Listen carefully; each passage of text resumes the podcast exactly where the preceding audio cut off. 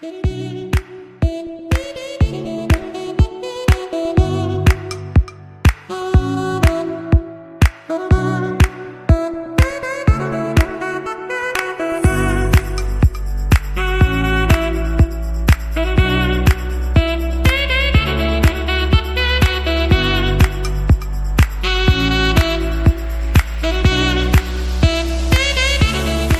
good morning to you, ladies and gentlemen.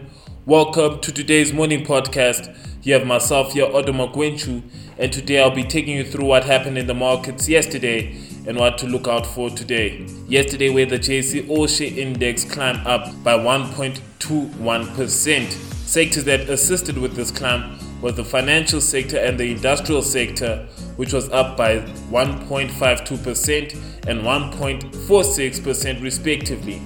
We had mixed reaction with regards to the rand closing at thirteen rands twenty-six against the dollar, seventeen rands forty-two against the pound, and fifteen rands forty-seven against the euro.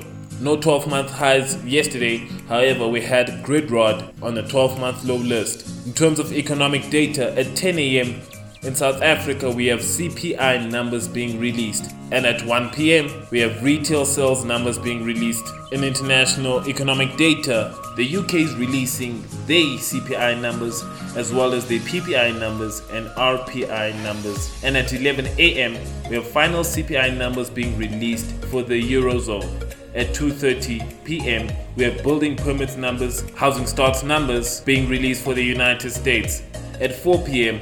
we have Fed Chair Powell speaking, and at four thirty we have crude oil inventory numbers being released. In terms of international markets, yesterday the American markets were green throughout, with the Nasdaq reaching all-time highs. In the Eurozone, we had a positive day there as well, with the DAX up the most by zero point eight percent. The time of this recording, the Nikkei and Hang Seng are both positive, up by zero point nine nine percent and zero point six percent respectively. And that is all for today's morning podcast. And as always, may you have a profitable day. And. And.